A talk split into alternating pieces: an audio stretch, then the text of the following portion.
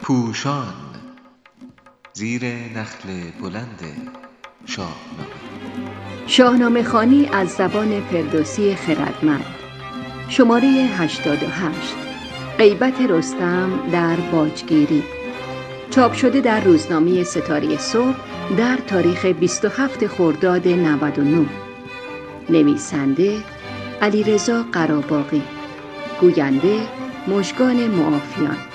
تدوین صدا کیمیا کرامت. موسیقی گروه داسپرینز در دستاندازی کابوس به مازندران زال خردمند او را همراهی نمی کند. و حتی زمانی که برای پند دادن به کاووس و بازداشتن او به پایتخت می رود رستم و سپاه زابل را همراه نمی برد تا ناگزیر نباشد به جنگ مازندران برود. شوم گویمش هرچه دانم ز پند. ز من گر پذیرد بود زودمند وگر تیز گردد گشاده است راه. تهمتن همی در بود با سپاه. البته روند کلی جهان اثرگذاری و آمیزش فرهنگ هاست و کنار رفتن دیوان مازندران ناگزیر می نماید جنگ افروزی کاووس و نیز تغییر رفتار و اثرگذاری نیروهای میانه چون اولاد پهلوان در همین راستاست او در صد فرسنگی دیوان پشت و پناه مردمانی چون دشتبانه است. هم از کمند و کمان رستم چیزهایی به گوشش رسیده و هم با دیوان رفت آمد. دارد.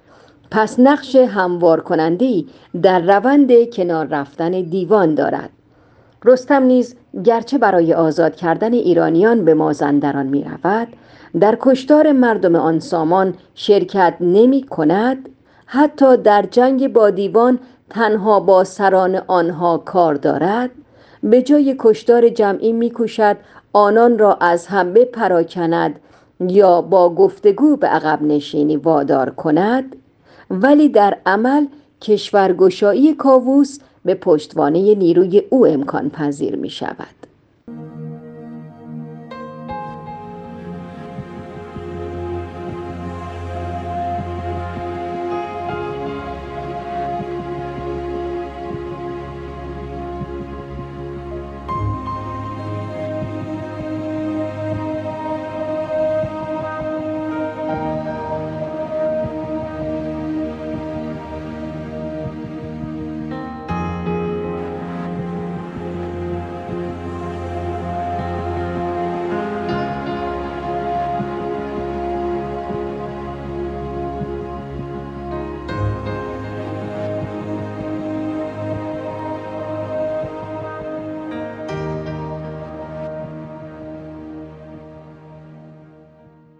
روند گسترش و جایگزینی پس از جنگ مازندران نیز دنبال می شود کاووس کشورهای دور و نزدیک را باجگذار ایران می کند ولی باز هم خاندان پهلوانی ایران در این کار همراه او نیستند.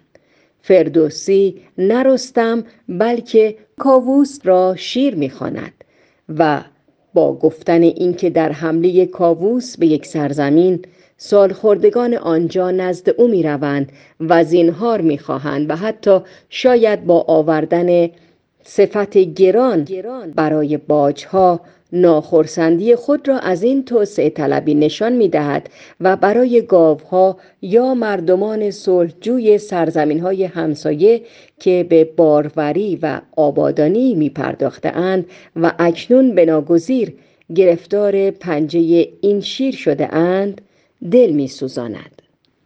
گرچه جغرافیای استوره را نمی‌توان با جهان واقعی برابر دانست ولی برای پی بردن به گستردگی امپراتوری کاووس نیاز داریم از مفهومها و نامهای امروزی یاری بجوییم.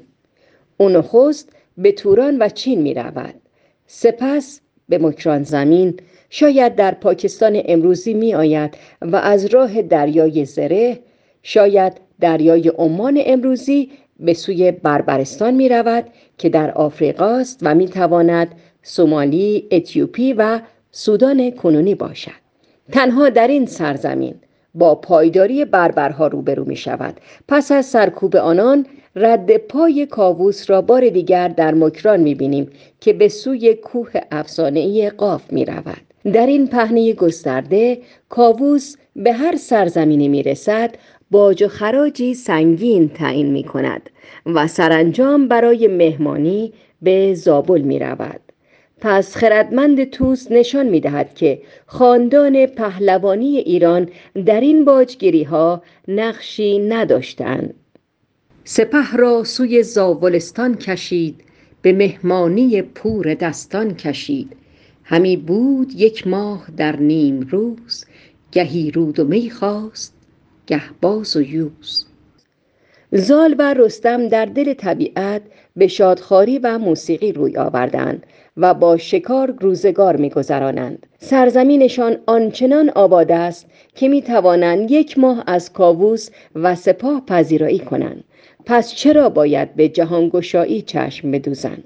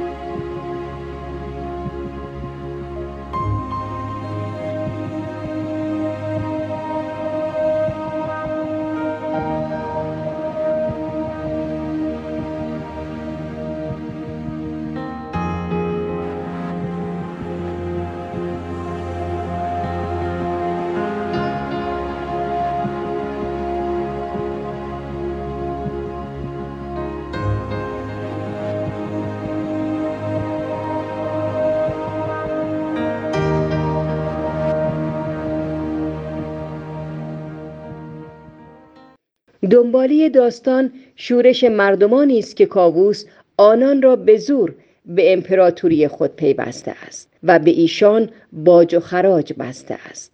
مرکز شورش بربرستان است. آنها این بار همراهان و همدستانی در مصر و شام دارند و به پشتیبانی شاه هاماوران دل می سپارند نکته نقض اینجاست که کاووس در زابل خبر این شورش بزرگ را میشنود ولی باز هم رستم همراه او نمی رود. این بار نیز مانند جنگ مازندران خاندان پهلوانی ایران دست اندازی به سرزمین های دیگر را در سر ندارد و این را وظیفه خود نمی شمارد. در جنگ هاماوران نیز تا زمانی که کاووس گرفتار بیگانگان نشده افراسیاب به ایران زمین نیامده و مردم از امید ایران رستم دستان یاری نخواستند خاندان پهلوانی ایران درگیر آن جنگ های برون مرزی کاووس نمی شود ولی آنگاه که کیان ایران و استقلال آن به خطر می افتد رستم در کوتاهترین زمان پا به میدان می گذارد. گویی فردوسی بزرگ با این شیوه پروراندن داستان خاندان پهلوانی ایران را در زمان کشورگشایی و باجگیری کاووس از صحنه بیرون می‌برد و خود نیز بر این باور است که حتی خورشید هم نشی بایدش چون شود بر فراز. یعنی هرچه دستاندازی به سرزمین های دیگر گسترده تر باشد بذر شورش های پایان ناپذیر نیز در پهنه بزرگتری پراکنده خواهد شد.